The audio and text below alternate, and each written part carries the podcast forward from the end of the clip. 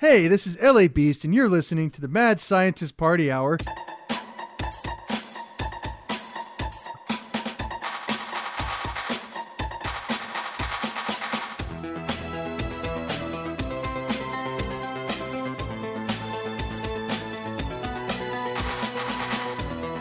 Oh, hello there, friendos! Welcome back to another episode of Mad Scientist Party Hour. My name's Kevin Kraft, joined once again by a man who has sold his pants and underwear on Craigslist and used the money to buy an anatomically correct Barbie doll that he's currently slapping his boner around to. That's Jeff Clark.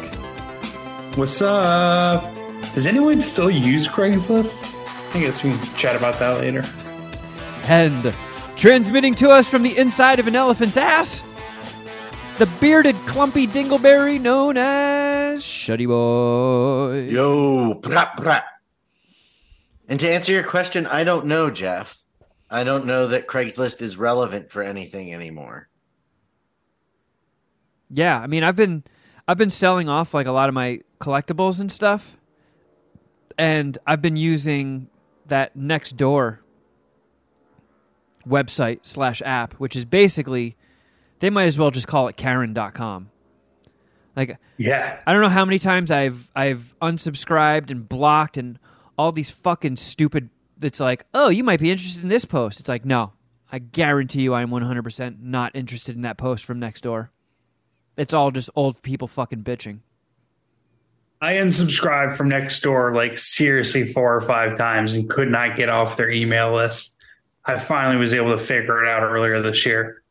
It's a nightmare, but I've managed to sell some stuff because it's nice, especially if you have bigger things that are a pain in the ass to ship that I don't want to sell on eBay, and eBay takes like a huge fucking cut too. It's ridiculous. Have you tried Marketplace? Oh, on Facebook? Mm-hmm. I haven't yet, but this week I'm listing a whole bunch of stuff on there just because John Cooper is getting delayed till September. To sort of circumvent the, and at this point, what's looking like an inevitable SAG strike. So they're not definitely striking yet? No, they've voted to either, I think they voted to allow a vote amongst the members, but I think there's 175,000 people in SAG. A lot of them aren't even active, and... They need, I think, a majority of the people to vote yes on a strike, but it seems like everybody's pretty fucking pissed off. And then HBO Max turning into Max, which, by the way, I will never call it that. It will always be HBO Max every time it comes out of my mouth. I still call it HBO Go sometimes. Yeah, I slip up with that too. But it's HBO Max. I haven't. I've heard so many people just be like, yeah, how stupid is that they changed the name? Like, everybody thinks it's a bad idea. So I will endlessly refer to it as HBO Max, and I encourage you to do the same. I don't even do that. I just call it the HBO app. But yeah, people are all pissed off because they changed the whole interface. So usually when you would click on a project and it would have, you know, the cast, the writer, and the director, they now just have the cast, and then it says creators. And it's just a whole mishmash of names from producers to writers and directors. And the Directors Guild was like, really, you motherfuckers? We haven't been fighting for 90 years as a union, so you could just lump directors in like and get them lost in a creative or creators pile. So it seems like every union is fucking furious. The studios are... losing tens of billions of dollars, and if they paid the writers what they were asking for, it would be 1/100th of what they've lost already. But people are so fucking greedy that they're just like, yeah, rather than pay the people that made me all of this money a decent livable wage, I'm going to set a mountain of it on fire rather than give them a speck of it. Fucking nuts. I wonder what the out of work SAG actors think about this vote. I would say almost all of them are going to vote to strike because why the fuck do they care? I mean, I've been, you know, taking the pulse amongst people I know that work in film and TV, and everybody but one guy is like, they're striking. There's going to be a strike. But the average consensus is... to the actors that are you've cast for John Cooper and taken their pulse on the situation? Yeah, what did John have to say? The producers have you know that have been in contact with them have run it by them, and I mean they're all SAG, so if SAG strikes, they have no choice but to not work. Right, but do they have if they're SAG, they have a vote. So yeah, I haven't asked, or I don't think anybody has asked them like how they're going to vote, but it seems to be overwhelming. Like everybody thinks SAG is striking, and if we started shooting like when we were supposed to, the SAG strike would shut us down with only a couple days left, and at that point, whenever the strike is over and we resume, like I would have to fucking regroup everybody, pay for another insurance packet, and re-rent all the equipment, which is just not in the budget.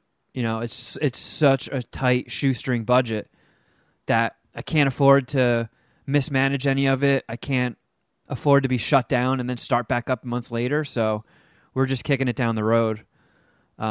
So, yeah, I'm going to have to sell a lot more of my shit to keep me afloat. You're going to have just blank walls. You're going to look like me in my first apartment. Yep. Your first apartment, Jeff? Your first apartment. And yeah. Also, this one 8 months ago. Yeah. What are you talking about? Little Mama's been on my wall for years now. How fucking dare you? I'm making efforts, Kevin. This ain't going to fucking treat me. Piece of shit. Shuddy started it. Fair enough. But yeah, the John Cooper stuff is going well. I just, for anybody that follows me on Instagram, I just posted the promo poster for it. Just to drum up a little excitement. Yeah, thanks. I shared it on my social media. Me too. I appreciate it.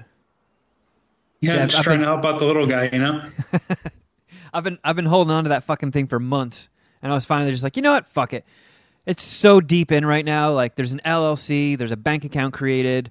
All the paperwork has already been filed.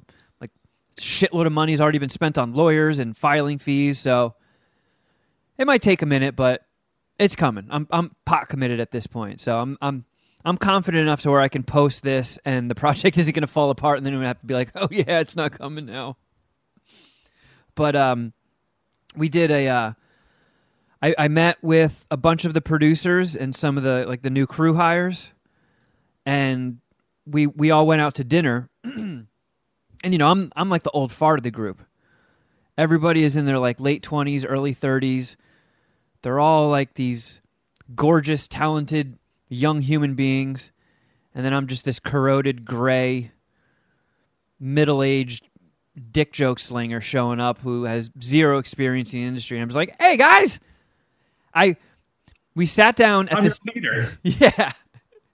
We went to this restaurant that had outdoor seating, and you know, it was like a sort of just like a getting to know you thing and just bouncing ideas around. So we all grabbed some drinks and we sit down, and I sat at the head of the table, and I take a big swig of my beer, and I did the whole thing where like when you take a sip and you go, I sort of slurped it a little bit. And I inhaled beer and coughed and spit a mouthful of beer straight ahead. So since I'm at the head of the table, I misted every single one of them with a mouthful of beer spit take. And I mean, was just like... That was the first time you had them all in one place at the same time? Yeah, and it was before I mean, that's the best way you can prepare them for what working with you is going to be like. Yeah, I didn't even been like, all right, so let's get down to business. It was just like, first sip of beer. Did you keep your shoe on your foot at least? Or did that go flying too? No, all my clothes managed to stay on, but I was just like, and then they all thought I did it on purpose. Like I was trying to be funny. I was like, no, I I have a weird sense of humor, but I promise you I will never spit in any of your faces on purpose as a joke. Like, I am fucking mortified right now. That was an accident, and I can't apologize enough. That was awful. That was awful. Oh, man. You backwatch on all your cast and crew? What a tyrant. On all of his... He spit all over all of his employees on their first day. I was just like, well, good news, guys. It only gets better from here. Yeah. Next meeting, we're doing the casting couch. Take a number. Yeah, just wait until I sit on one of your laps as a joke and accidentally shart. But yeah, the I just over the weekend had we did a table read at my place. Wait, where'd you guys go to eat? Roberta's pizza place. We initially were going to this fancy pasta spot, but when we all got there, they were like, "Yeah, it's an hour and a half wait." So we were like, "All right, let's." You didn't think to get a reservation for your casting? They don't. For your crew? They don't take reservations. Oh, was it Johnny and Vinny's? Because I've been always trying to go there. No, it was Uovo. It's an Italian place that has their pasta flown in daily from Italy. Wow. Yeah. I have to process that for a second. Yeah, it's pretty gnarly, right? Yeah. But I mean, apparently... the low margins, that doesn't seem fiscally responsible, but hey. Yeah, because I've looked at the menu, and it's like... it's expensive, but not super expensive. It's like $20 for an entree. What if you just like have it shipped in bulk once a week? Like, they get a fucking Italian that shows up in a goddamn... I just got this off their website. A beret and a goddamn scarf. Oh, all right, fair enough. So they don't get into the specific nitty gritties. It's just like our handmade pasta is flown in from Italy. It's just like, holy shit. And it had really good reviews, but yeah, struck out. Hour and a half wait. They don't take reservations. They went to Domino's. That's cool. But we've cast John Cooper. We cast the supporting actor who plays Clint, and I wrote in the character of Dusty to be played by Dustin Ibarra, so Dustin's in. But both Dustin had stand up, and the guy playing John Cooper, I think he had a gig as well. So it was me and a couple of the producers, the unit production manager, casting director, and the cinematographer. So we all piled into my place. I didn't spit beer on anybody. I didn't even embarrass myself, which was cool. But I don't know if I talked about this, but when the auditions first started coming in and they were sending them to me, I had a panic attack. I don't know if it was a panic attack or an anxiety attack, but it was the weirdest thing that's ever happened to me. I've never gone through anything like that in my life. And I think it was seeing people reading and acting out my stuff for the first time ever that fucked me up. Like, I've written little skits and stuff for the Ella show in the past, but I don't know if that counts. Like the fucking In the Bathroom skit we did, it's like 90 seconds. This was the first time that people have been acting out my shit. And I got so self-conscious, and like the color drained out of my face, and I started shaking, and I really fucking lost all my composure. And I was like, oh my God, am I about to make The Room? Am I about to make like one of the most unfunny, stupidest movies ever? And I went into a fucking tailspin, and I was like in fetal position on the couch shaking. It was really bad. So when... Sounds terrible. It's the most Kevin Kraft way it could have gone though. It was the weirdest experience of my life. Like, I've had what I thought were panic attacks in the past, but nothing held a candle compared to what I went through that day. So, I reached out to everybody. I was like, can we do a table read? 'Cause I want to hear all of this play out in front of me, and I'll record it and just fine tune all the dialogue and make it sound a little less wooden and a little... Like, some of the sides that people were reading in their auditions, I don't know if it was just the shock of it, but it seemed like they might as well have been saying, I am reading words from a screenplay. Here is some exposition. And I was like, it threw me for a loop. So we did the table read, and it actually turned out really well. Like, I drank a couple beers beforehand to sort of, get a little liquid courage in me. But, and I certainly took, you know, a couple pages of notes of things that minor tweaks that would, you know, really help the dialogue and move things along. But it, like, we had to stop the table read a couple of times because people were laughing so hard. And, you know, they've been pre-sending the script out to streamers to sort of drum up a little bit of interest before we shoot. And there are some of the free streamers that are interested, but they had notes being like, the middle section of the script kind of drags a little bit. Because, you know, I wrote it to be as low budget as possible because, you know, that's what kept getting me shot down on my other stuff. So there aren't a lot of locations. It's very similar to Clerks in that it mostly takes place in this one-bedroom apartment where John Cooper is trying all of these really, really stupid, funny ideas to be famous, and they all blow up in his face. So I was like, if we change all that, the whole fucking premise of the movie is different. Like, the middle of the movie is him trying all these harebrained stunts. And if people are worried that part drags and it's not funny, I was like, that's not a good sign for this. That's like the meat and potatoes of the movie. So when we did the table read, the middle part was what got the most laughs. And people were walking out going like, you know, there were a handful of jokes that, you know, because everybody there had read the script at least like a dozen times. And they're like, these jokes, I always thought they were kind of like weak, but after seeing them play out and hearing them off the page, like, they're like, I have so much more confidence in this project now. And I think they're now like pushing back on like, you don't really need to change that much in the middle anymore.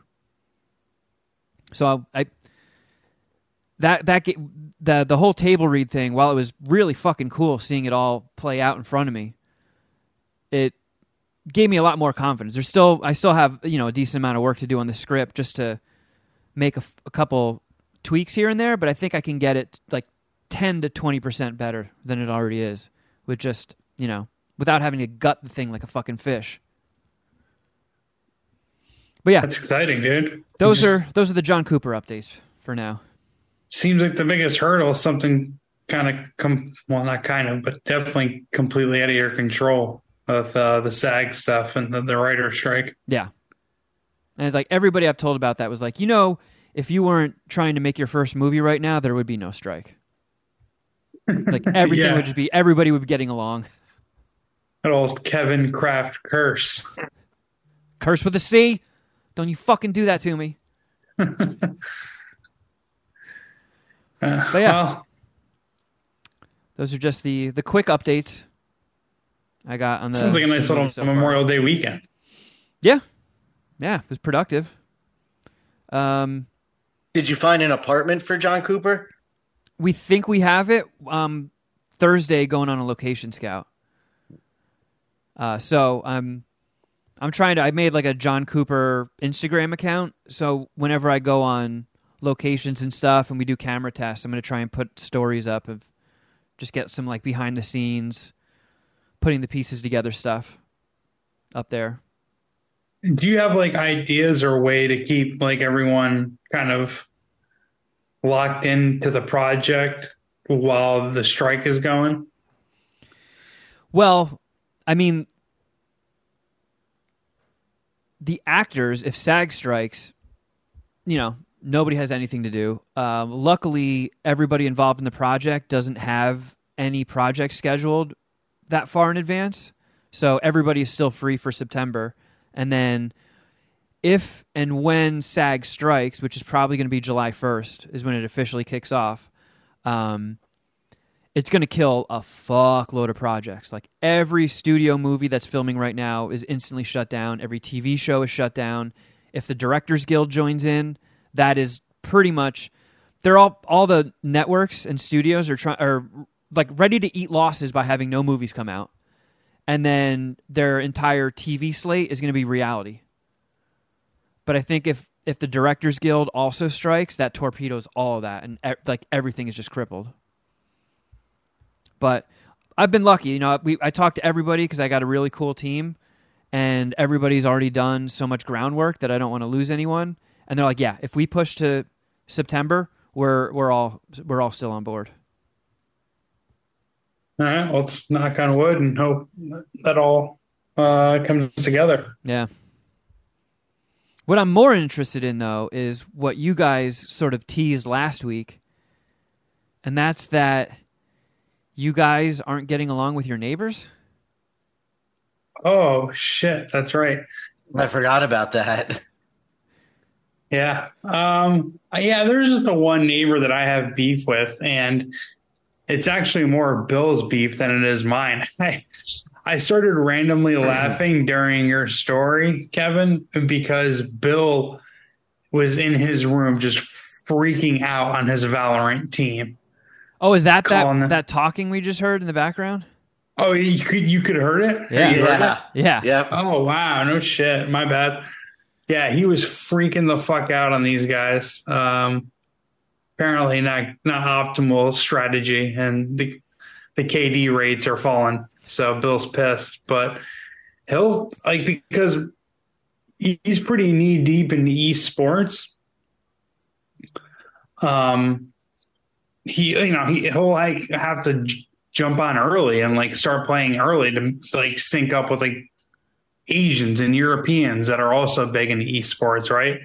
Their days run 6 hours ahead of ours, sometimes 8, however long, right? So he'll be up sometimes at 7:30 in the morning, 8 in the morning, just fucking playing. He'll try to keep the noise down, but sometimes he'll just, do the gamer rage. Anyhow, during the summer, a couple years ago, we moved into our apartment in April. So a couple months after we moved in, it gets hot, and it gets really, really hot in his room. I don't really know exactly. I don't get exactly why, but it does. So he had the window open while he was playing, and he's freaking out.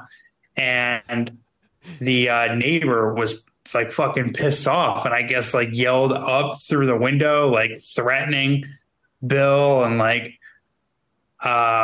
I guess he knocked on the door as well, but I don't know either. I wasn't here, or I wasn't awake. I would have been here, but I wasn't awake, or I didn't hear this. What the fuck? Yeah, take this. This guy got fucking pissed, and Bill told me about it afterwards. What the fuck? This guy came up here threatening us, or threatening you? Oh shit. Well, wait, so, saying he was going to beat Bill's ass? Yeah. Have you seen this guy? Is he yeah? Is he threatening? No, he's a little smaller than me, I would say. Height wise, definitely skinnier. He's a thinner dude. But you guys could beat him up if he attacked you. I don't know about that. I would. I would like to say. I mean, dude. I what can I say? I've never been in a fight before. God damn it! My White Walker staff fell off again. Gotta stop playing with this. God damn it, my fucking toy broke. Fucking told you the bow staff is weak. Oh, actually, this is more my collectible action figure. What was I saying? Oh, I've never been in a fight. Or I haven't since I was 13. So it doesn't even fucking count. So I don't know. I have good hand-eye coordination. I feel I don't know, sizing the guy up, I'd be all right. But maybe I have a glass chin and he hits me, I'm fucking done. Who knows? But I didn't know what he looked like because I didn't see him. And it was an interaction with Bill. But Bill described to me what he looked like. And we walked past each other when I was walking Little Mama. And we just grilled each other.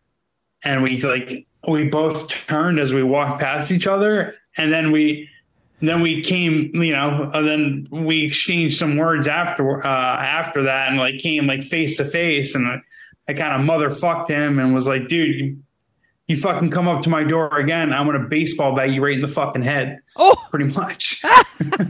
Did you really? Yeah. I was like, dude, I didn't say baseball bat you in the fucking head, but I said something to the effect of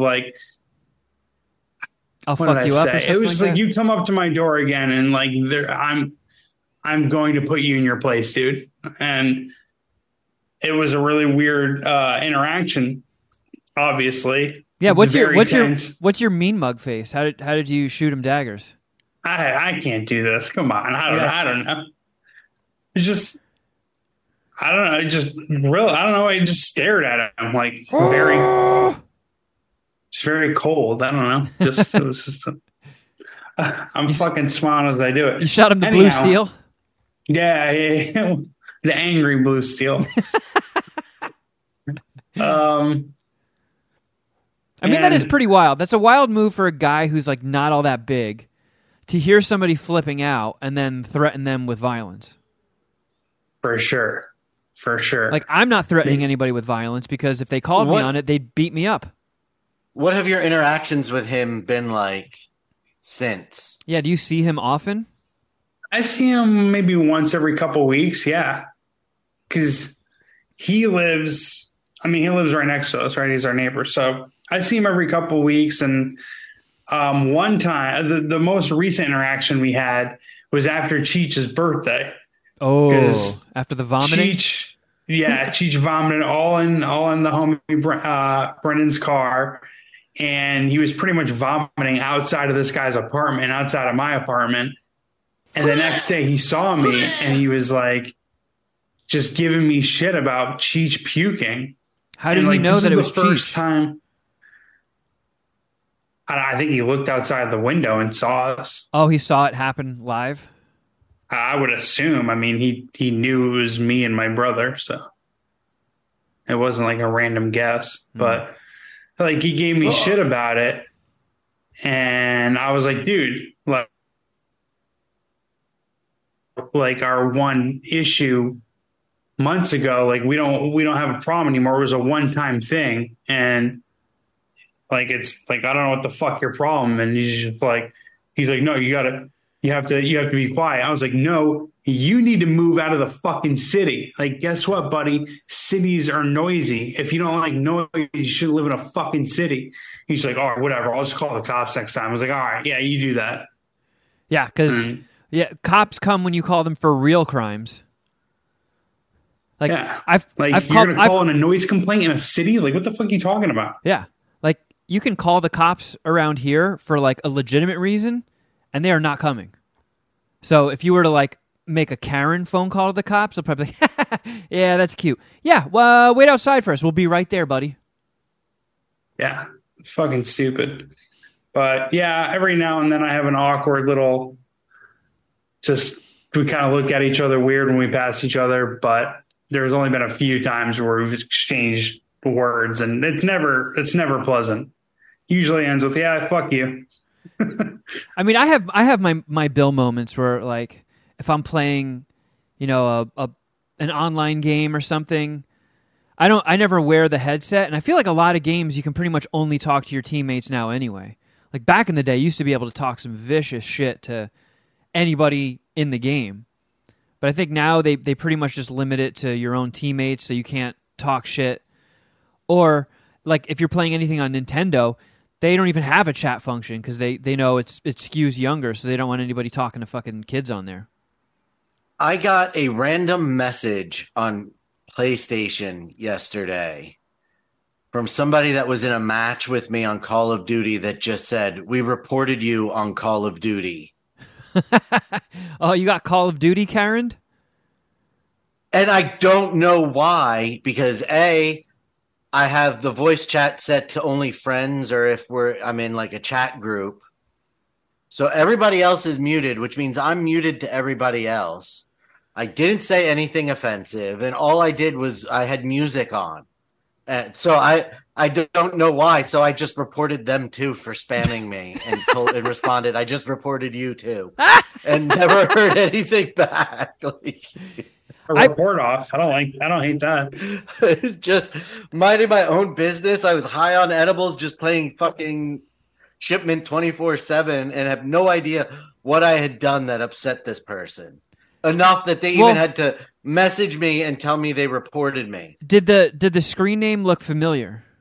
No, because I've played games before. It's been a while because I mostly just play stupid ass Fortnite, but I think even on Fortnite where I've killed somebody before, or if you're doing a Call of Duty match where you're just repeatedly killing each other over and over for a whole match, where like one person, I just happen to keep killing the same guy over and over in the same match. And I've had those people send me messages and like flip out on me or call me a pussy or the F word. That's probably what it could, because it was at just, it was while I was in the match after one that had gone unusually well for me. But I've been in Bill's situation before where I'm playing like Splatoon of all things, just like a fucking colorful all ages Nintendo game. And somebody, like, I'll just get paired up with the biggest group of fucking moron teammates, and you can't chat with anybody, so you can't be like, hey, will you stop doing that over and over again and getting yourself killed, you fucking moron? Like, there's no way to strategize or anything. So sometimes my rage just boils up, and I have to just yell out, like, a really loud fuck. It's just, like, I have to release the steam valve. I get so fucking pissed for no goddamn reason. It's so stupid. It's a video game. Who cares? But I get mad. At least I don't rip my underpants off my body anymore. But I do occasionally have to yell out fuck. And then immediately I'm just like, oh, man, that's so embarrassing. I bet you all my neighbors just heard that. I do that. I definitely do that. You know, but your house is like, or your apartment is like pretty like, I don't know like the word or term looking for, but like closed in. I mean, you don't have like a lot of windows. Me? Yeah. I don't have a lot of windows, but the wall of my living room on one side is my neighbor's bedroom. So he's actually hit me up before and been like, hey man, you know, I know you like to watch movies late at night, but like sometimes you watch these action movies and it's like really loud and it wakes me up or keeps me from falling asleep. And I'm like, oh fuck, I'm sorry, man. And so I try to watch, when I watch my movies at night, I keep them on a lower volume. Cause sometimes I just you didn't call him a pussy? Nah. I mean, I get it. I don't want to fucking keep the guy up. It's pretty shitty design that my living room shares a wall with someone's bedroom. I don't know why they wouldn't just have the living spaces shared on a wall, but you know, I also don't want to be a shitty neighbor. So I was like, yeah, you know, I start a movie every night at 10 o'clock and he goes to bed around that time. So I conceded on that. But as far as like the people upstairs, I can hear them super easily. I can hear the wall behind me that's shared with the other next door neighbor's living room. So what do you hear them doing? Are they boning? I've only heard people in the bone zone like once or twice in the 5 years I've lived here. And then, jeez. But I'll hear like music, the footsteps travel like crazy. The girl upstairs likes to sing a lot, and I hear that crystal clear. So there's not a lot of sound privacy here at all. Is she any good? Does she have a career ahead of her? Two thumbs down. But I you know who was, or at least when I was living with him, a regular video game freakouter was Naboa of Queefer Noque fame. Ooh, what's a dagger? He was big into NHL. So we had a TV in the living room. I had a TV in my room, and I think I had my Xbox in there. So a lot of times I would just play video games in my room, and he would play NHL online a lot. And I'd be in my room playing video games, and then I would just hear him go like, fuck! And then I would hear like scuffling around. And then it was him digging the headset out, like in a rage. He's like, you motherfucker! So he's digging it out, plugging it in and be like, hey, you fucking cheese dick, stop fucking cheesing. And he would just lose his shit on people. Because I guess there was this one glitch where if you went around the back of the goalie and shot, it would go in every time. Yep. That was the NHL 94 glitch, but I hear you. Yeah, there are hockey glitches almost in every game. Yeah, and he would call it, like, he would get so pissed off he would call it cheesing. Like if you were getting like those free glitch goals on him, he would just like flip out and just grab the headset and start yelling and be like, stop fucking cheesing! Stop cheesing! So I know the gamer rage is real. I felt it. Got a lot of homies that have felt it. And I can only imagine, because Bill's fucking nasty. I remember, you know, when we were a couple years in of doing our, you know, nightly Fortnite Poo Team 6 missions, Bill joined us one time and just smoked everybody we came across. The first round we played with him, we got a victory royale. And I was like, Jesus Christ, Bill, how often do you play this? He's like, oh, this is my first time. Yeah, he's nasty at video games. Yeah, that's impressive. So I imagine if you're that good and you're like an e-gamer, and I know there's games that Bill plays where he's like ranked worldwide, he probably takes it way more seriously than I do. It's kind of crazy, dude. Like, he just got a fucking job promotion. Like, is making like really good money. Congrats to him. Yeah, but, like, that's awesome. He plays video games like while he's working, which is like, kind of crazy. And like, I know a lot of the people that he works with, and he has like a really, obviously just got promoted, so he's got like a really strong reputation in the company, and he's only really using like part of his brain, like one eyeball on that, and the other eyeball is like on the fucking gaming screen. I'll have to like pause this video game to take conference calls here or there. It's like, I couldn't imagine doing that, dude. Like, I struggle to write like 3 articles in a day. No, I don't know. I feel like gaming is just like second nature to him. So like, when did this beef with that neighbor start? Yeah, it was probably like when I moved here, 2020. So like June 2020. No shit. Yeah, I probably should have brought it up sooner. It would have been a better story when it was fresher, but I just like that. Would have probably been a lot more angry. The language would have been a lot more colorful for sure. Yeah, that's definite. I want to plow the guy's girlfriend. That'd be the best revenge. Is she cute? She's all right. Definitely worth a revenge bone. Yes, honestly, it doesn't even matter. As long as she's not a dude. Man, so it's like, it's definitely awkward every time you guys see each other every couple of weeks. You guys mean mug each other. So like, I'm guessing in the past 3 years, Bill has still had some pretty emotional video game moments and yelled, and this guy's never like yelled back up. Well, no. And here's where, you know, Bill and our apartment could accept some fault or some blame. Like, Bill was freaking out with the window open at like 7:30 in the morning, or maybe, you know what I mean? Like, so, but the guy like never like politely asked. Like, he just like started acting like a dick. And actually, I think it was at night the first time that Bill like, or the time that the guy ended up coming up to the door, because like, I guess he was flashing a flashlight into Bill's window. Whoa. Yeah. That's kind of aggressive and weird. Yeah, for sure. Like, he didn't ever just knock on. That was my whole initial beef.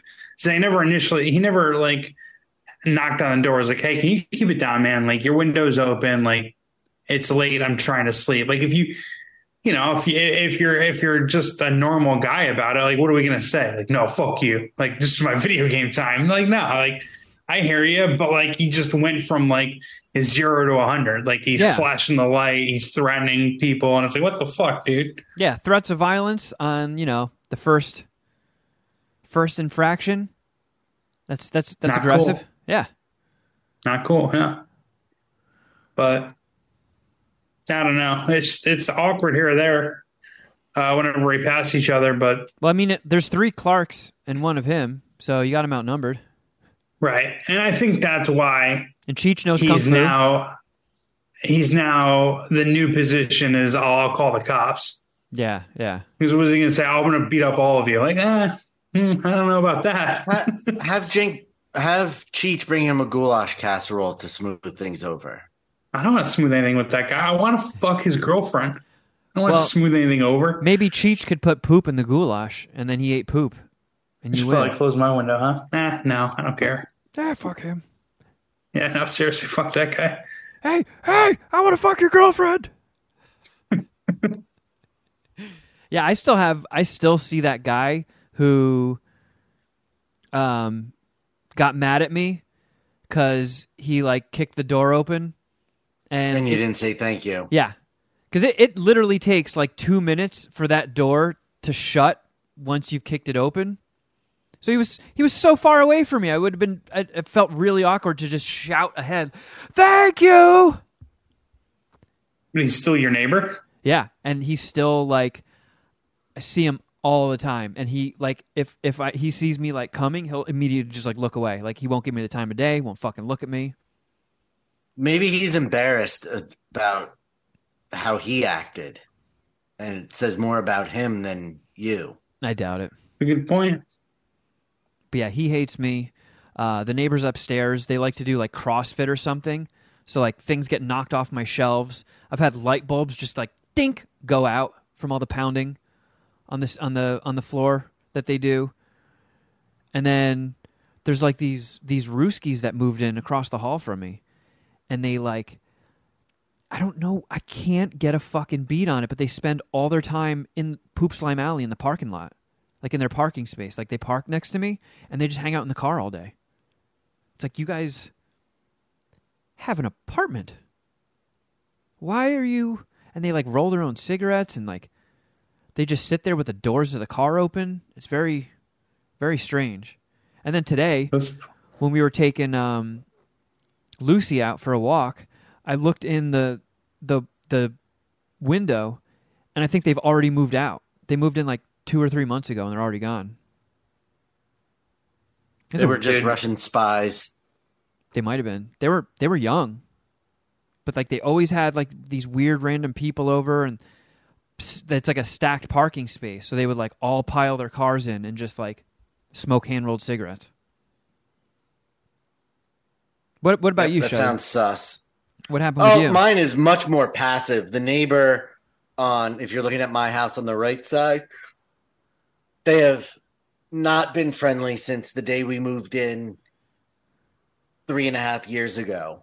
And it's just been passive-aggressive shit. Like, we're hanging out on the back patio. He'll decide that that's when he wants to work on his go-karts, and then he's over there revving engines incessantly.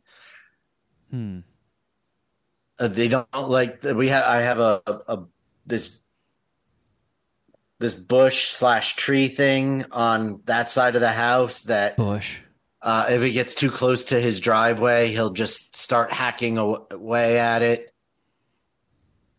I joke that they're like the people from the Burbs because you almost never see them. Hans Klopek. And the entirety of the downstairs of their house has no curtains. But you never ever see a light on. Huh. Well, that's weird. Like, I'll have to take a picture of this house. Like, if you looked at the front of this house, it looks abandoned. Except for the cars in the driveway. And they have, like, abandoned cars in the backyard. We live in town. Like, we're not two farms next door to each other. Like, we're in town. And there's two fucking cars rotting in their driveway. He's got go-kart tires stacked all over the back porch. Like, they're just fucking weirdos. White trash? You think they're hurting the property value of the block? Did you go that far? I would love that take. I would say if that house was kept up differently, yes, the housing values would be a little bit better. But... there's a mosquito problem, and I'm convinced that it's from the standing water in those cars that are just sitting there. Oh, gross. So, you know. I'm going to get Legionnaire's disease. So I just play my music very loudly when he's outside. It's just kind of that passive-aggressive stuff. There's been no confrontations. Yeah, but what if he likes your music, and you're actually like... doing something pleasant for him? He does not, because he comes back and tries to outblast me with country music. Something. Oh, no. Yeah. Oh, no. Wow. Who has louder speakers? Well, I definitely do. They're not set up for that situation, but they could be very easily. Sounds like a situation, really. Yeah. And nothing has occurred since I've gotten in this hip-hop phase, so things could get a little spicy this summer. You originally tried to outblast him with, like, punk music, so... yeah. Your neighbors are probably like, man, I have these two shitty neighbors, And like at all hours of the day, I just hear, well, my pickup truck's got a dingly dang. Oi, oi, oi. And then Shuddy. Yeah, have you ever considered that you might be also an annoying neighbor, Shuddy? Oh, I'm sure I'm 100% an annoying neighbor. Someone else has a podcast and like, man, this fucking guy. The neighbors on the other side of me, which is the house that would be at my back right now, they're very sweet. They're a sweet older couple. And at worst, they tolerate me, but they're pleasant. They don't go out of their way to talk to me or invite me to things, but if we see each other, it's a pleasant exchange. Okay. And their dogs are probably less well-behaved, worse behaved than mine, so there's that too. Yeah, I'm definitely a shitty neighbor, but what can I do? I only try to be better one day at a time. I like to think that I'm not. But I'm sure in some respects I probably am. Like when I have a Bluetooth speaker in my bathroom, so every time I take a shower, I put on death metal. And there's probably some people that can hear that and don't appreciate it. I've woken that guy up next door a couple of times with loud action movies at 11 o'clock at night. I need to get out of here, and I don't appreciate it. I just need to get out of this fucking one-bedroom apartment stage in life. I don't know. Maybe my 40s is the decade for that. Maybe this will be the time it finally happens. You know what, Kevin? Stay tuned to the Patreon because I might have just the place for you in Shuddy Boy's fucking news. Nice. That you can use your John Cooper money that you're going to get to purchase. Man. A piece of vintage Americana, even. Speaking of which, there was a piece of news that came through the Outkick desk that I want to talk to you guys about. I sent you an article, or actually just the headline of what the article was going to be. NBC News covered it. That's where we're getting this. We'll get that story from. Okay. NBC News. I'm reading from my homie Sean Joseph, who also wrote about it. But high school students in Texas were arrested and are facing prison time for a fart spray prank. Up to 3 years. Yeah, dude. For a third-degree felony. So fart spray, I remember there was like fart capsules, which were those like little glass vials. Yeah. That just basically smelled like sulfur and rotten eggs. And that's what the spray is. It's just in a spray bottle. Yeah, and I feel like I've, in my younger Bart Simpson days, bought that at like a magic shop or some fucking shit in New Jersey. And some like, that place that Pee Wee Herman goes into at the beginning of Big Adventure and he buys like his boomerang bow tie and all that goofy shit. There actually was a shop like... Yeah. There was a shop kind of like that in Chatham, New Jersey, that I went to as a kid.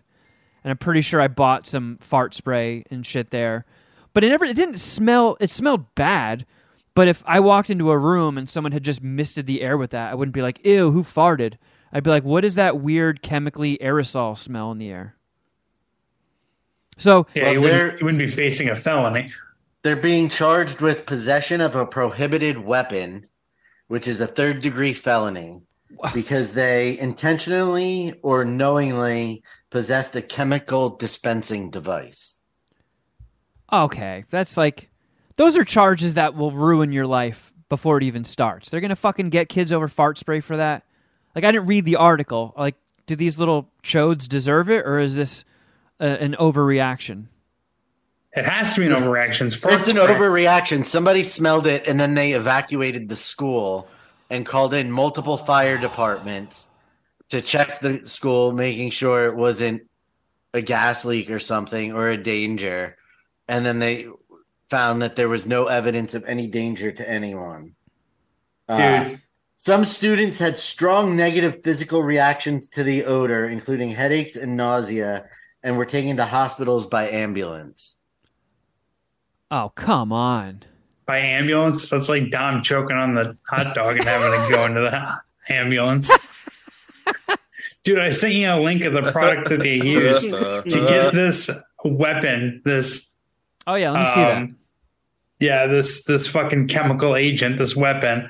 All you need to do is spend $9.99 on Amazon Prime. Well, on Amazon. What about that as an Oscar punishment? You have to buy that stuff and use it as Banaka. I was thinking how we can make this an Oscar punishment. The only thing is, I don't want to do something that would like affect my brothers. But otherwise, like, yeah, I was thinking of how we could do it. And like, how could like the listeners pay off from it? Bianca. But what is it? A Banaka? Banaka. What do you say? Banaka. Yeah, Banaka. Bianca is a girl who I want to have sex with. Banaka. I don't. Here's the fart spray. How would anyone get anything out of that? I don't know. Like I could I could just lie and just say, yeah, I put Banaka in my mouth for a couple of days and people were grossed out. Or if you just like sprayed it into your mouth during the podcast. Yeah. Or you put it on like cologne and you have to be videoed trying to talk to women out in public. That is super aggressive, but like go get like a little bouquet of flowers from Ralph's and be like, "Oh, greetings to you, madame." I swear the Hens. How do you say this brand? Hens gawked fart spray on the bouquet of flowers, and then I mack it to her. No, on you. It's on you. Either way, I mean, if I hand her the flowers and that smells like shit, that can ruin her day even more, and my chances perhaps. But the description of this fart spray, it says it smells like 14th century sewage. That's a pretty good description. Yeah, I imagine that sewage is terrible, but how do they know? Yeah. Like, yeah, this is a good point. This definitely isn't 13th or 15th century. This is definitely 14th century sewage. Was that like a bad... reminds me of my freshman year in college. I want to say like it was probably the first month of school. Our whole floor in our freshman dorm room building was just fucking nuts, dude. It was nuts. Like we accrued, I think, the most damage of any floor in like St. John's University, like residential living history. Like, it was fucking crazy. And our RA was just completely checked out. He did not care whatsoever. It was super fun. But thinking back on it, I don't know how this guy didn't get into a ton of trouble on top of all of us. Anyways, we got into like some beef, like not like serious, not physical beef, just like a prank beef with our neighbors in the dorm building. And we just threw shit at each other. Like,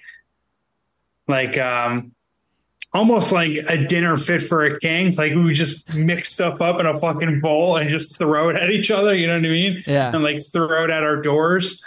And my buddy got the fire extinguisher and like fired the extinguisher against the door and like underneath into their room. And it set off the fire alarm.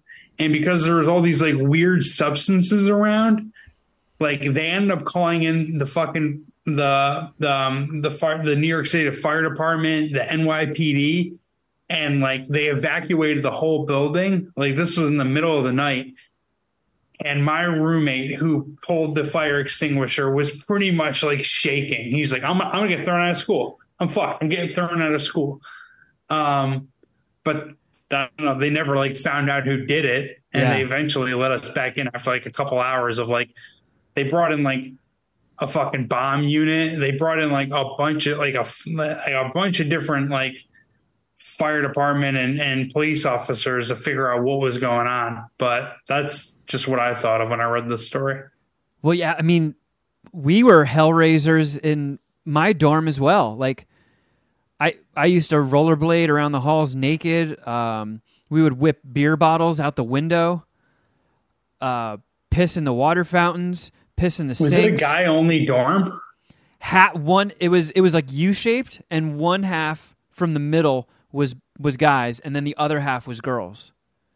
So it was kind of like a co-ed dorm. To the girl section? Yeah. Yes, there was no doors between them. Yeah. Gotcha. So I used to roller skate naked, like all around the floors. And then they called a dorm meeting one time, and the RA was like, look, you guys need to calm down a bit. I keep hearing stories about people pissing in the water fountains, and every item that he listed, he would just stare at me and Mr. Ski. Like, as in, like, I know it's you, I can't prove it, but you guys keep pissing in the water fountains.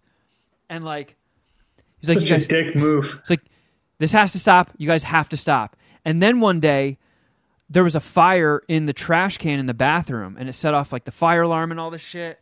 And so obviously we were suspects number one, but for once in our lives, we didn't do it. Like, somebody threw a lit cigarette in the trash can, and it just ignited it. So they had to evacuate the building and stuff. It didn't, like, catch any structures on fire, just burn the trash can. But it wasn't us, and they were, like, ready to expel us. And we both had to just be like, I think they, like, checked our pockets to, like, see what brand of cigarettes we smoked, to compare it with, like, the cigarette butt they found. But it was, like, scorched, so I don't know how they would have identified it that way, but they were hell bent on it as like we were the ones, and we actually weren't. And thank God they never.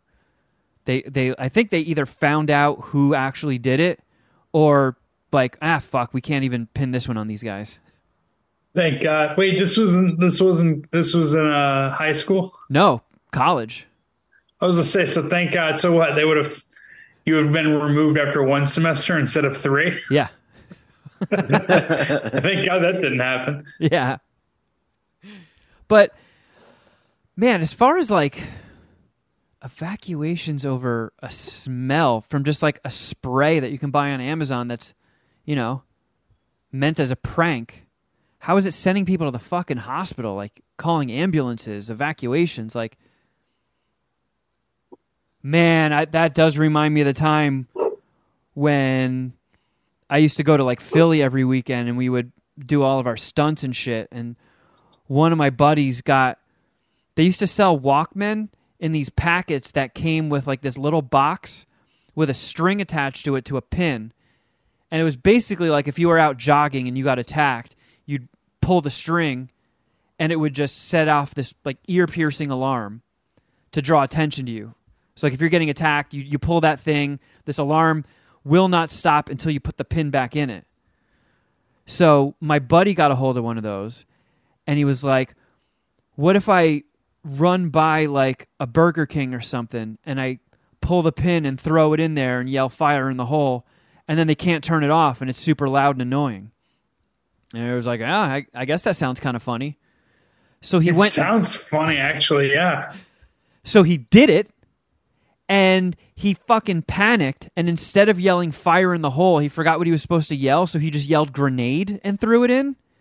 And they thought it was an explosive, and they evacuated the whole fucking, like, fast food place. I forget what it was, but people were running out of the restaurant screaming. It was a Wendy's. Screaming at the top of their lungs. You did that to a Wendy's? I didn't do it. My buddy, who shall remain nameless, he threw it in there. But, like, well, it's on video.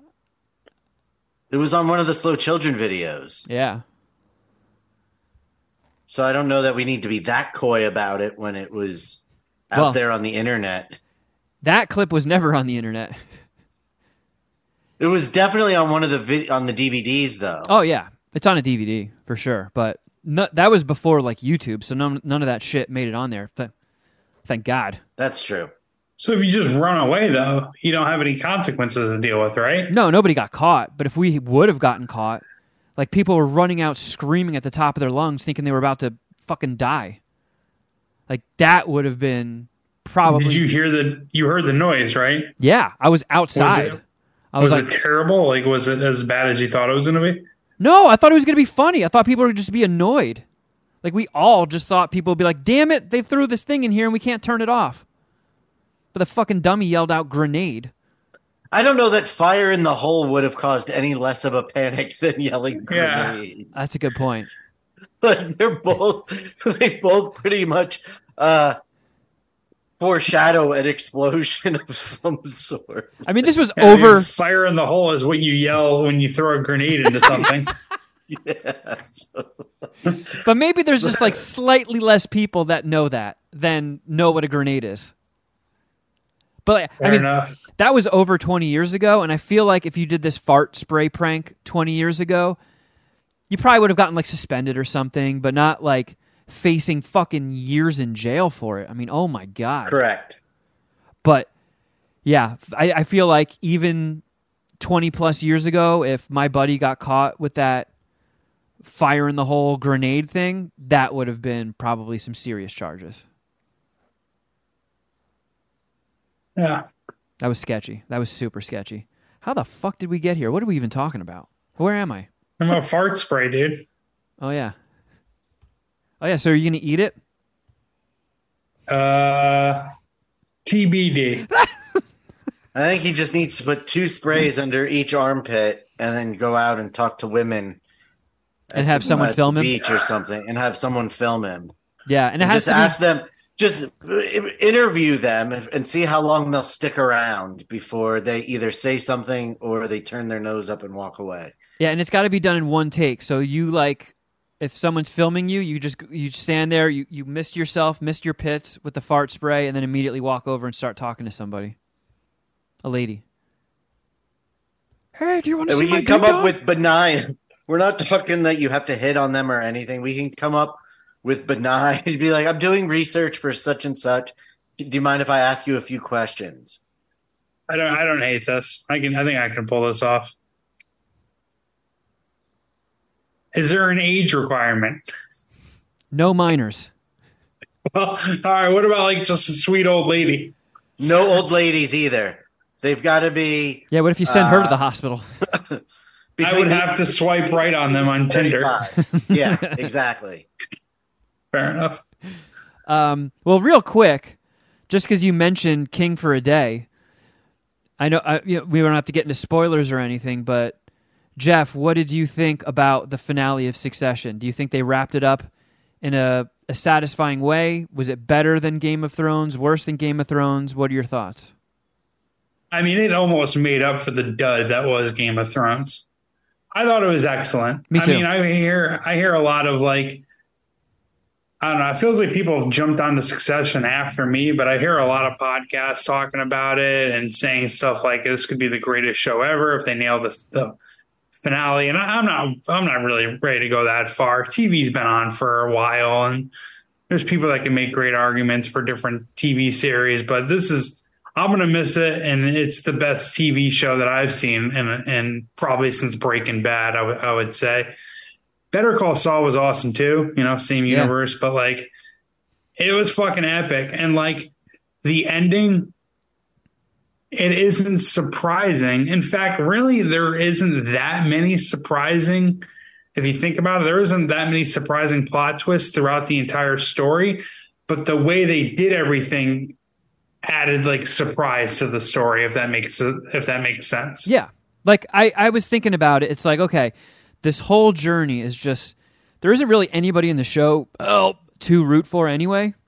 They're all just like scum of the earth, garbage people. So there's no one character to really connect with. I mean, I don't think this is much of a spoiler, but even Cousin Greg, who gets introduced at the beginning of the series, who's like this squirrely little outsider, be like, can I play with the rich family members too? Like even he turns into a pretty much a piece of shit. So you're not rooting for anybody. It's just like, wow, all this backstabbing and back and forth is fucking crazy. And it's like, what is the satisfying ending? Because if you look at Game of Thrones, it's pretty much like who ends up on the throne. And it's the same thing with Succession. It's like who's going to end out on top? And what is like a good breaking point? Because it's this rich family, the empire that they've built, and everybody wants to run it. So like even if somebody does leapfrog somebody else and get that chair, there's still going to be people knifing at them for years.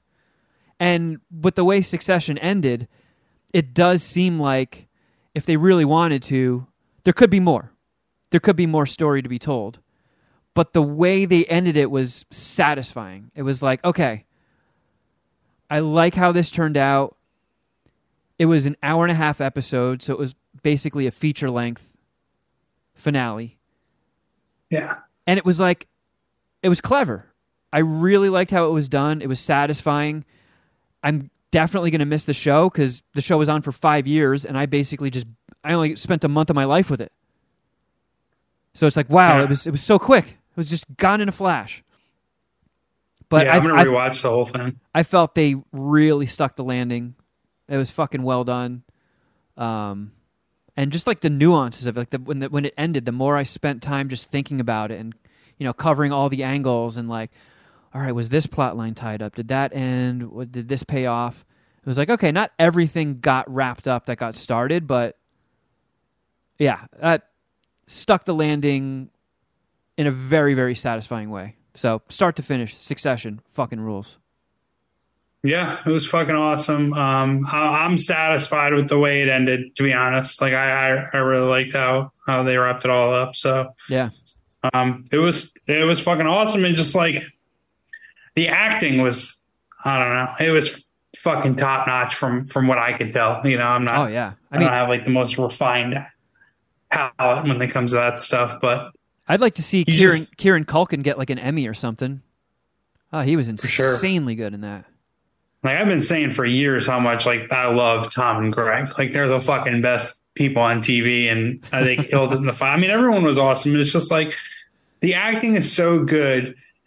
You cared about characters who were fucking shitty people, A, and B, and we were talking about this before it started, like, what's the loss, right? The loss is perhaps the children are forced to take a $30 to $40 billion paycheck. Like, oh, no. Exactly, yeah.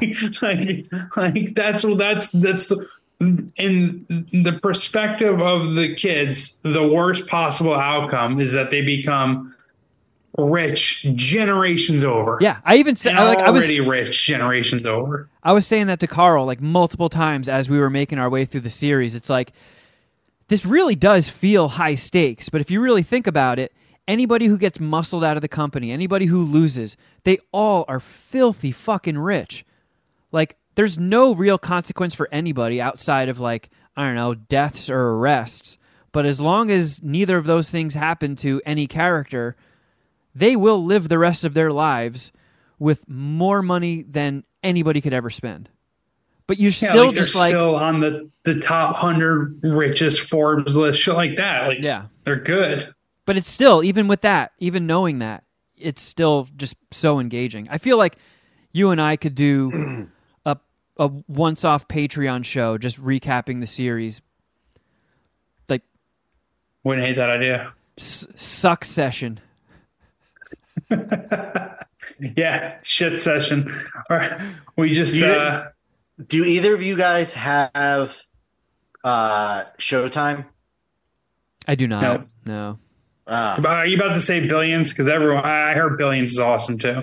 That's exactly what I was going to suggest is Billions. Yeah, shout out to Dan Soder. Yeah, that's another fun one where, you know, the losses are really minimal and there's nobody that's really great to root for. But Paul Giamatti is fucking fantastic in it, and it doesn't spoil anything. But like he's like a hotshot U.S. attorney that can only get off when he's being beaten by a dom.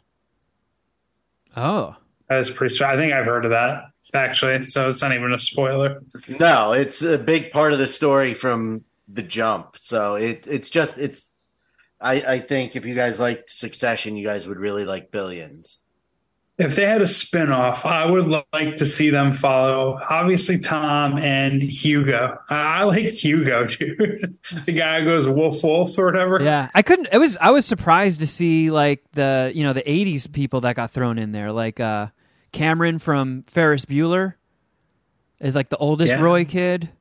And then Fisher Stevens from the Short Circuit movies. I don't remember. What character does he play? Well, he got kind of shit for doing brown face. He was an Indian guy. No, he's talking about In Succession. He was like Hugo. He's Hugo. Oh, he did brown face in Short Circuit? Yeah. Oh, yeah, I didn't know that. He played an Indian character. Yeah, and I think Aziz Ansari... Like Ben Kingsley. Yeah, exactly. He pulled a Kingsley.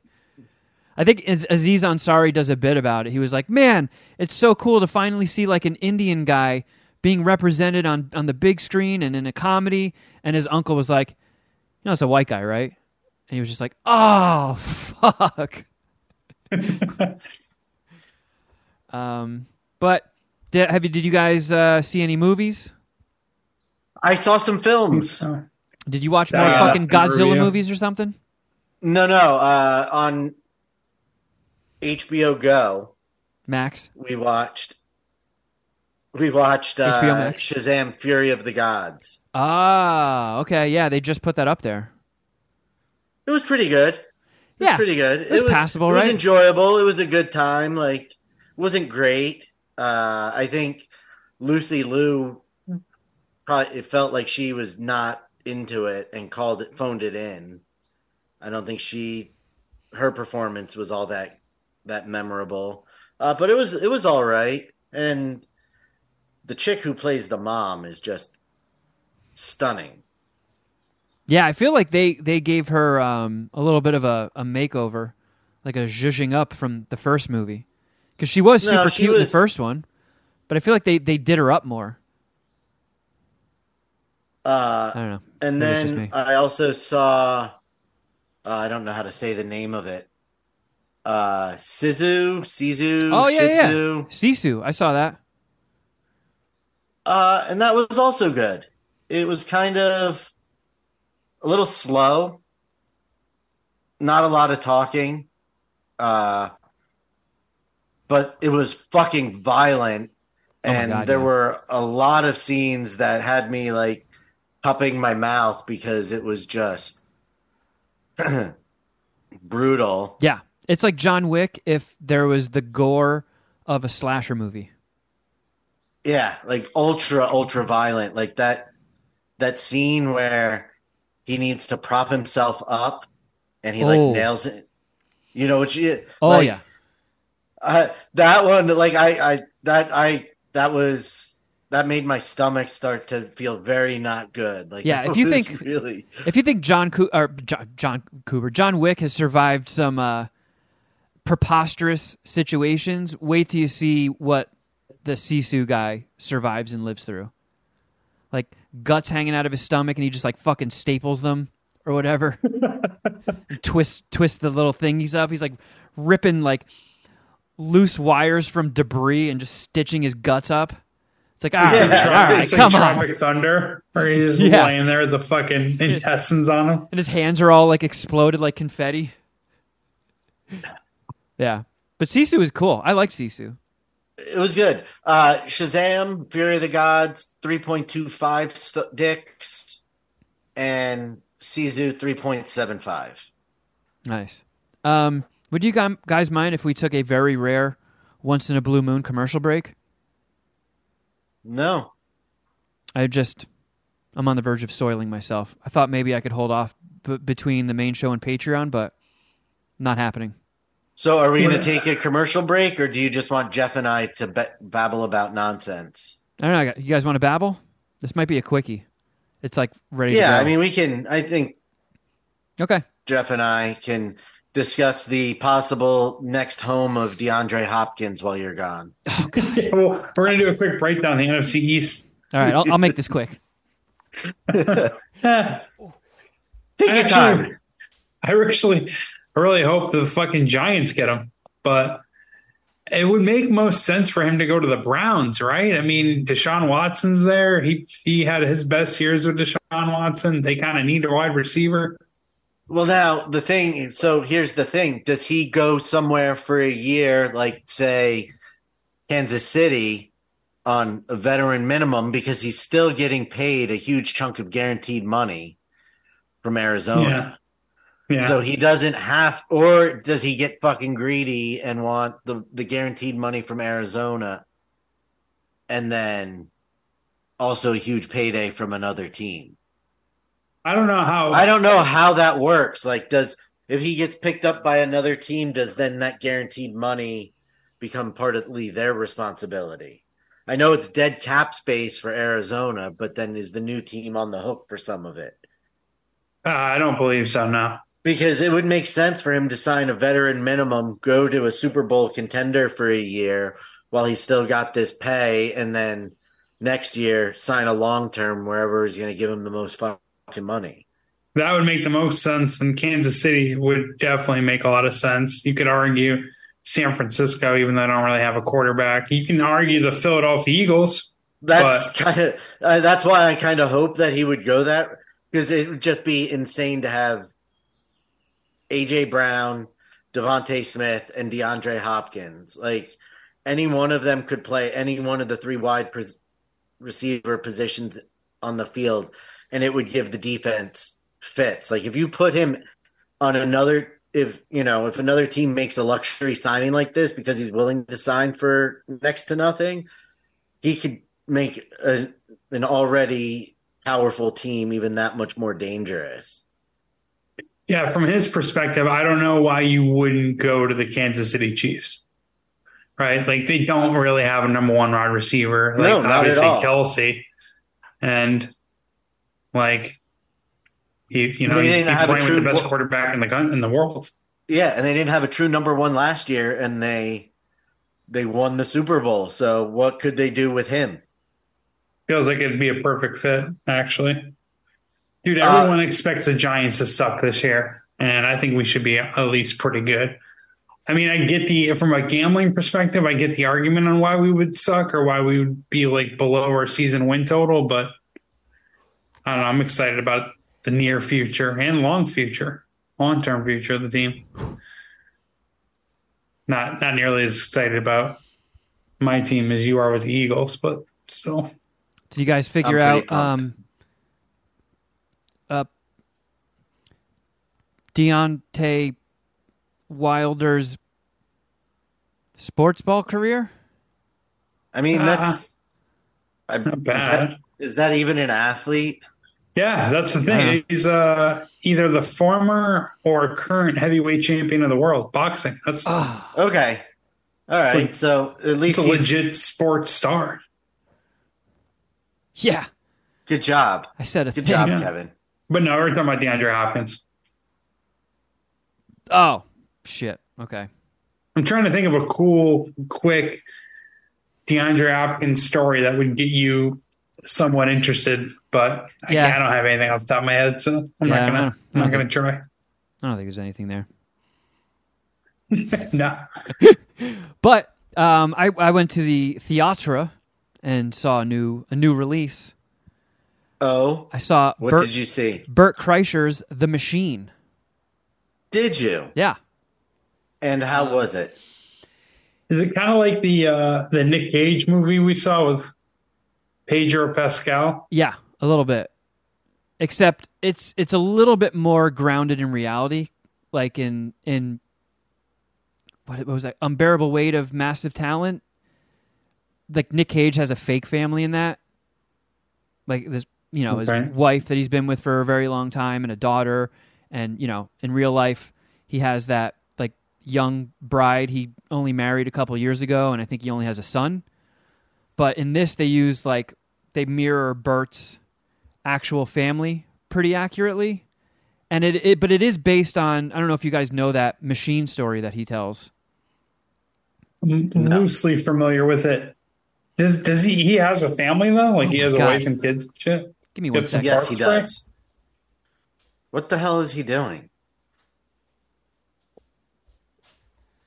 I just evacuated the chair. It's escaping.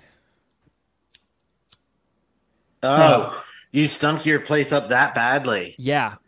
Why didn't you just keep the bathroom door closed and crack the window? Well, the window is always cracked because I like to vent the bathroom out when I take showers and stuff. But yeah, this is brutal. I feel like I might get time for this for a chemical attack. And Carl's in the other room. Third degree felony, buddy. But so when And you guys know that like Van Wilder was based on Burt. Nope. So I knew that. He was such an epic partier at Florida State that word of his exploits made it to Rolling Stone, and Rolling Stone did an article on him. And then that's what they based Van Wilder on. Really? So Burt has just always had this crazy life of the party lifestyle. And, you know, I feel like everybody's had somebody in their life who's just like a party animal, but really, really fun to party with and be around. And Burt is just like, you know, the number one version of that guy. So when he was in college, he was taking Russian, and at the end of, I don't know, 4 years of it, they did a class trip to Russia.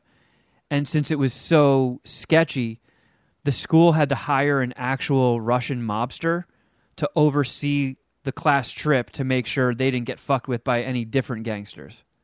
So Burt like became homies with that guy and was drinking with them and told all these funny stories. So they like loved him and made him get drunk with all the other Russian gangsters.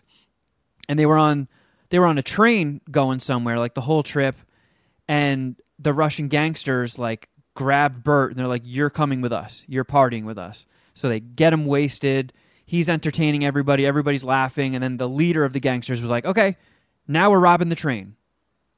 And they like pulled a gun on him and they're like, "No, no, no, you're not going anywhere. You're robbing this train with us." So he at gunpoint had to rob the entire train, including his classmates. And then, you know, this has just been like a story before he like really blew up. Every time he would guest on someone's radio show or podcast, he would tell the machine story. He told it on stage. It got a viral following and all that. So the plot of the movie is, you know, he plays himself, and the story of him telling that goes viral on the internet, and some Russian gangster sees it, and he's like, "That's the guy that fucking robbed me on that train." So he basically like relives that whole thing 20-something years later with a Russian gangster trying to like kidnap him and kill him and get the pocket watch that he stole from him on that train. And Mark Hamill plays his dad. What's the machine thing about? Oh, so I guess the machine and badass are very close in Russian. So he knocked on the guy's door and went to say, like, "I'm a badass," but he fucked it up and just told him, "I'm the machine." And they just thought it was hysterical. So they just introduced him to everybody as the machine.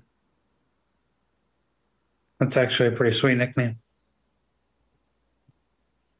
You're like, still battling the poop? It's like burning me. And Carl's in the other room, and I'm just afraid it's going to like seep under the door and get her. I didn't know Carl was around. Yeah, she's got the day off because it's Memorial Day. So I was just like, "No, you don't have to go home. Just, you know, play video games, watch something in my room, and when MSPH don't use the bathroom. Fucking bother me. Don't use the bathroom." I actually should have said that, and I didn't. Damn it, dude! You have a candle so that she can smell it. She knows you just detonated the bathroom. You can fart in front of her now. I think. I don't think I can. There's a chance she could maybe think it's like a weird smell coming from outside. I highly doubt that, Kevin. Next time you lose the Oscar bets, you're gonna have to videotape yourself farting in front of Carl or whoever you're dating at the time. You know, I think the listeners have gotten tired of the Oscar bets every year. Maybe we should just make this the last one. We go out on my fart spray. But yeah, I think it's like a little bit of a pitfall, like a booby trap almost, to make a movie out of a viral story like that and, you know, have a comedian play themselves. Sometimes it doesn't always work out as well as you'd want, but I was impressed. It had some like really, really funny moments, real good, just throwaway lines that landed really well. There was actually some fairly decent action. Like when the Russian gang members are all shooting at each other and attacking Burt and stuff, there's some moments that have glimmers of some John Wick kills and fight sequences. And then Burt gets in on it. And it was like, wow, they actually did some fucking fight choreography with Burt. and it was impressive. He's pretty good. Yeah, and he's like, you know, his whole thing is taking his shirt off, and he's got that big belly, so he's like shirtless fighting Russian gangsters in these choreographed fight scenes. It was pretty fucking cool. I enjoyed it. So I don't know. I'll suck 3.5 machine dicks. You know, it's one of those things when, like, I feel like, you know, and I'm hearing this from people now that I'm working on my own project, like, comedy has become a niche genre. I feel like so many people just put out so many turds that people just lost faith in comedy as a whole. It's all just these, you know, big A-lister names with these kind of bad scripts, and people just sort of gave up on comedy. So it actually has become a niche genre. Can you please say something like you're here to save comedy? Oh my God. What I'm hoping for is that The Machine and that talking dog movie Strays and that movie with Stephanie Hsu, Joyride.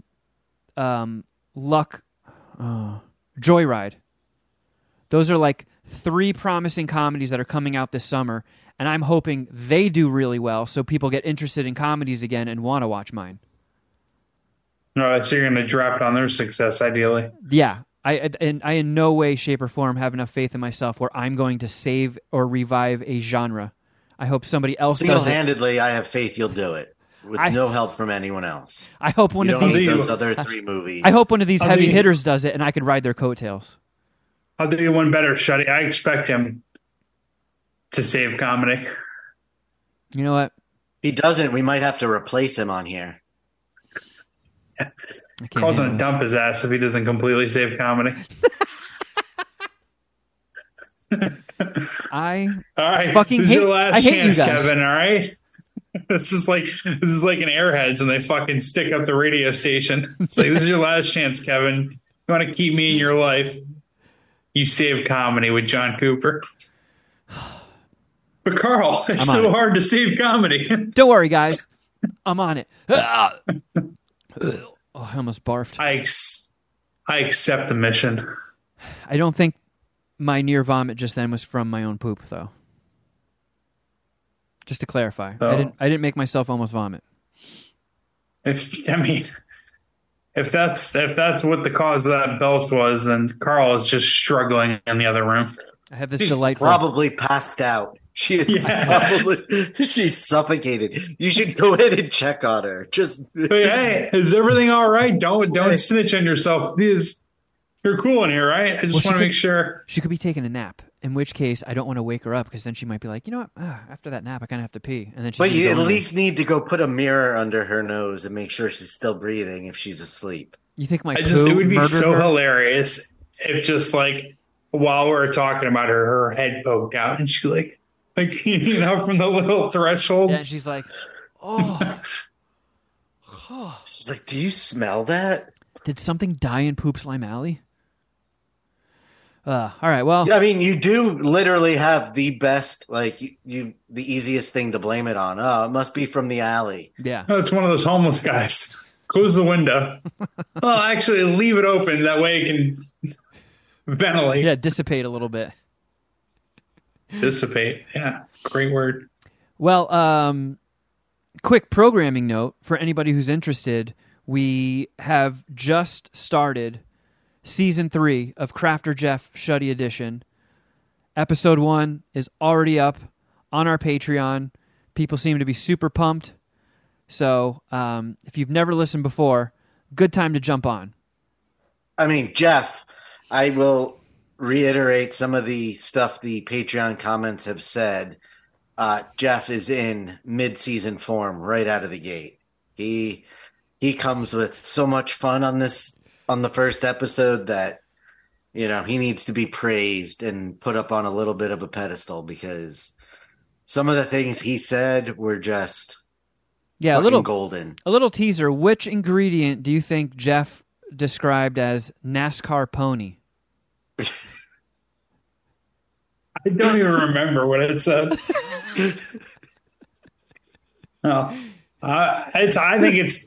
I sold this to one of my coworkers who's also like big into Gordon Ramsay and cooking shows. I was like, this is legitimately the best thing I do. Like, in pretty much in life. This is the peak Jeff Clark right here.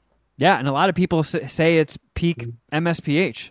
Like, out of all the shows we do, there's a nice percentage of people that think Crafter Jeff Shuddy Edition is the best MSPH offering there is. So I think it's worth the $5 Patreon subscription alone. Definitely. So yeah, $5 tier gets you the bonus podcast we do every week, plus the weekly episodes of Crafter Jeff Shuddy Edition, and the $10 tier gets you all of our solo shows, and you get access to the whole back catalog. So all the Patreon shows we've done, the What the Fuck Did I Just Watch with Shuddy and Dom, Kevin's Nerd Hole, Snack Attack, Queefer No Queef, Supermarket Queefs, I don't know, bratting in inappropriate places with Shuddy. Shuddy's so that lasted all of two. Yeah. But since you mentioned What the Fuck Did I Just Watch, tonight I will be watching the next film for that show, which is Leprechaun in the Hood. Ooh, never seen it, but I'm sure it's terrible. That's awesome. Is it in just the Leprechaun family, like franchise, or is it a different thing? Correct. No, it's in, and it stars Coolio and Ice-T. And if I remember correctly, this is the one right before Leprechaun goes to space? Correct. I believe so. Yeah. So check that out. Patreon.com/Mad Scientist Party Hour. And if you want to watch all this stuff on YouTube, we've got the episodes minus the Easter egg that comes after the end theme, youtube.com/Mad Scientist Party Hour. And you can also follow us on Instagram. I'm at Kevin Kraft. At Shuddy Boy. At Jeffro Records. And at MSPH Podcast. Also, if you want to give at John Cooper Movie a follow, going to be posting some behind the scenes shit there. And as the cast grows and fills out, going to, post little clips with the new cast members and stuff. So check it out, at John Cooper Movie. And Outkick Bets with Jeff Clark. If you need some sports gambling advice, Jeff's Sports Gambling Podcast is readily available. I got a fucking huge win yesterday. I hit Emiliano Grillo to win a golf tournament at 80-1. No and way. I've been on a fucking 2-month golf losing streak. I needed it so bad. Dude, this motherfucker had a 2-stroke lead going into the final hole and double bogeyed the final hole to send it to a playoff. And he ended up winning anyways. And honestly, it was dumb lucky. So the first hole in the playoff, he hit the ball. It was going to go again. It was going to go into the fucking out of bounds, and it hit a tree and bounced back into the fairway. Ooh. It's like Happy Gilmore. Yeah. It was just dumb luck. So, but I'll be talking about the Memorial Tournament this week and the NBA Finals. So nice. Check that out. I'll kick bets. Shuddy, you got any dates at the Chuckle Hut? Nope, I'm taking a break for a little while from touring, but I mean, the road life has been hard on you. You need time to catch a break. It has. I need to just take a break. Well, thank you for listening, everybody. We truly appreciate having you on the team, and we'll catch you next week. But until next time, something.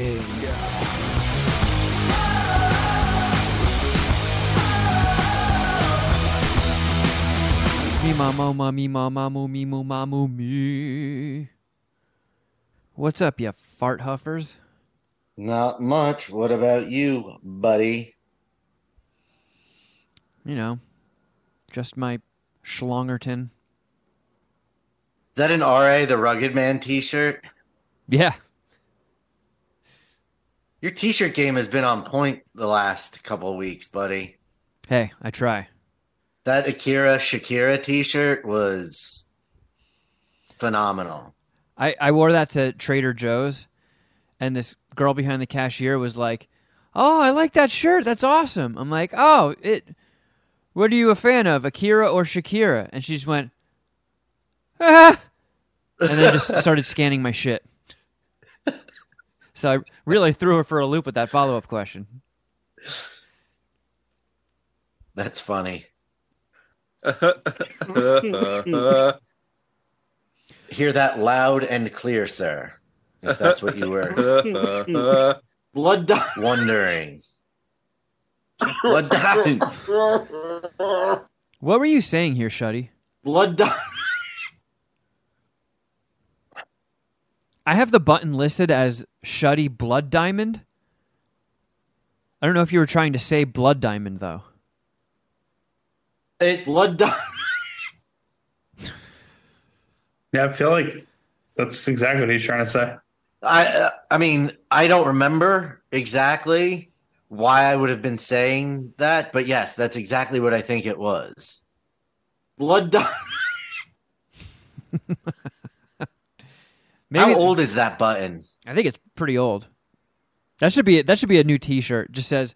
Could that be? What was that porn star we had on with diamond in her name? Could I have just been saying that incorrectly? Skin diamond.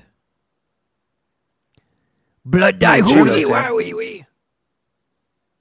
Blood die. I don't. Blood die hooey wee wee wee. I don't know why I would have been discussing the 2006 film starring Leonardo DiCaprio. Yeah, I don't know either. I don't know. Sometimes we talk about movies. Not supposed to. Some would say that's all we talk about. Meow, meow, meow. Meow, meow, meow. Whew, man, my brain is not used to doing the show at this time. Only like a couple hours out of when we usually do it. Blood diamond. I tried to naturally Memorial recreate Day, it for you there, Shuddy. Would record permission. Blood diamond. I was trying to do that while I was coughing for real.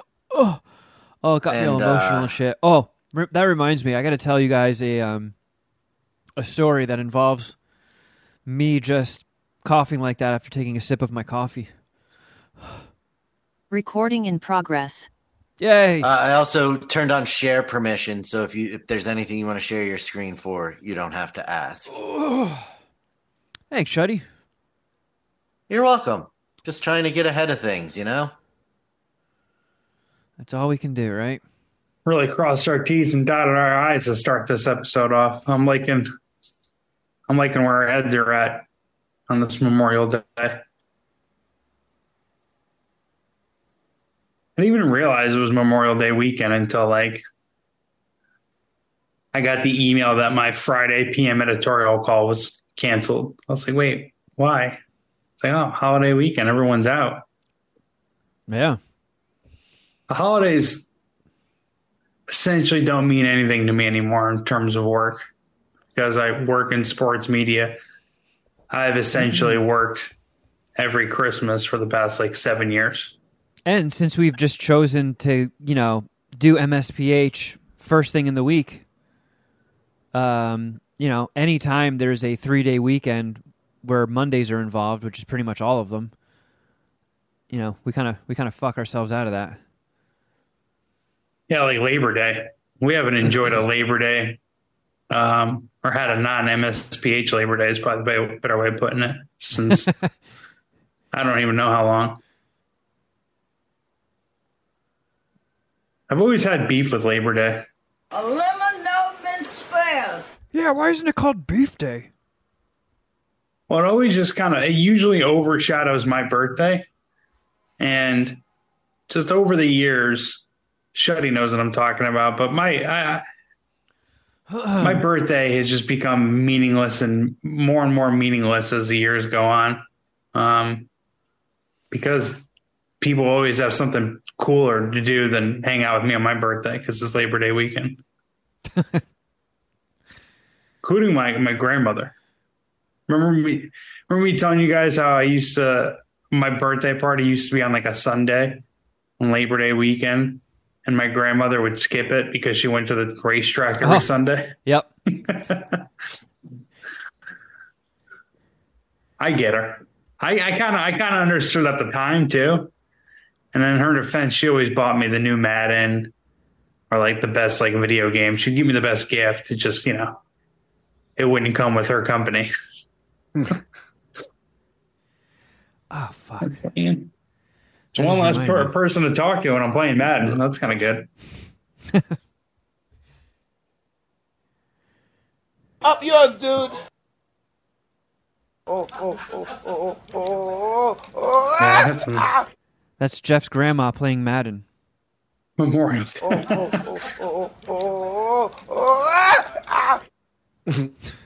that Tyson? Yeah. Nice. Where are we at in the sound check stuff? Sounds good on my end. Sounds good on my end as well. Up yours, dude.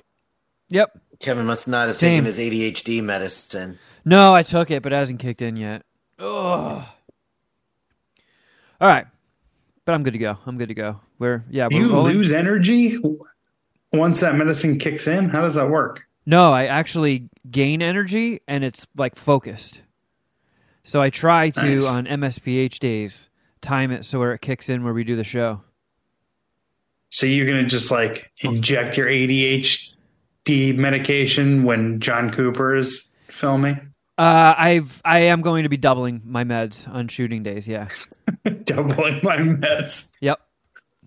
That just means it works twice as effective, and that's good strategy. No, I'm spacing it out. So I get two like injections of let's fucking go. Cuz we're doing 12 Kevin, why are you yelling? I don't know. I'm excited. We have our shooting schedule is only 12 days. And in order to get, you know, make sure we finish on time, it's 12-hour shoot days. Oof. So, yeah. 2.5 weeks. You have to get Ritalin or ADHD medication for the whole cast and crew. Yeah, I mean, I'm just going to crush one up and have like a PA blow it up my ass with a straw. Did you work a blow guy into the budget for the movie? No, I'm just going to stockpile my Ritalin like a squirrel and then just have like a nice stockpile for those 2.5 weeks. The fucking catering is just going to be a bowl of Kevin's ADHD medicine. Yeah. All the cocaine that John Cooper does in the movie is going to be real. And then there's just like a separate punch bowl in the back for like when I hit a slump in the day, I'm just going to fucking headbutt it. Got fucking a bowl of Ritalin and Twizzlers. Are we going to talk about John Cooper on the main episode? Sure, we can do that. I got some stories. Good. Let's get into it. From Los Angeles, California, the Mad Scientist Party Hour.